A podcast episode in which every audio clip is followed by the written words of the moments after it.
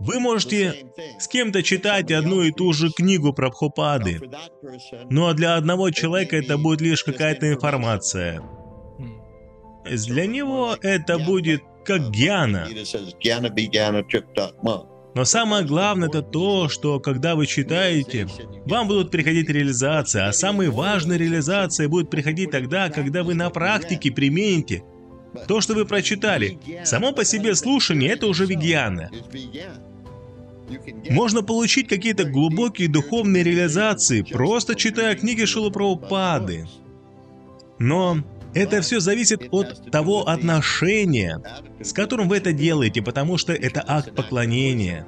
Если у вас есть настроение поклонения, то чтение книг Шилупраупады принесет вам огромную пользу по сравнению с тем, если вы будете просто читать их в каком-то научном ключе.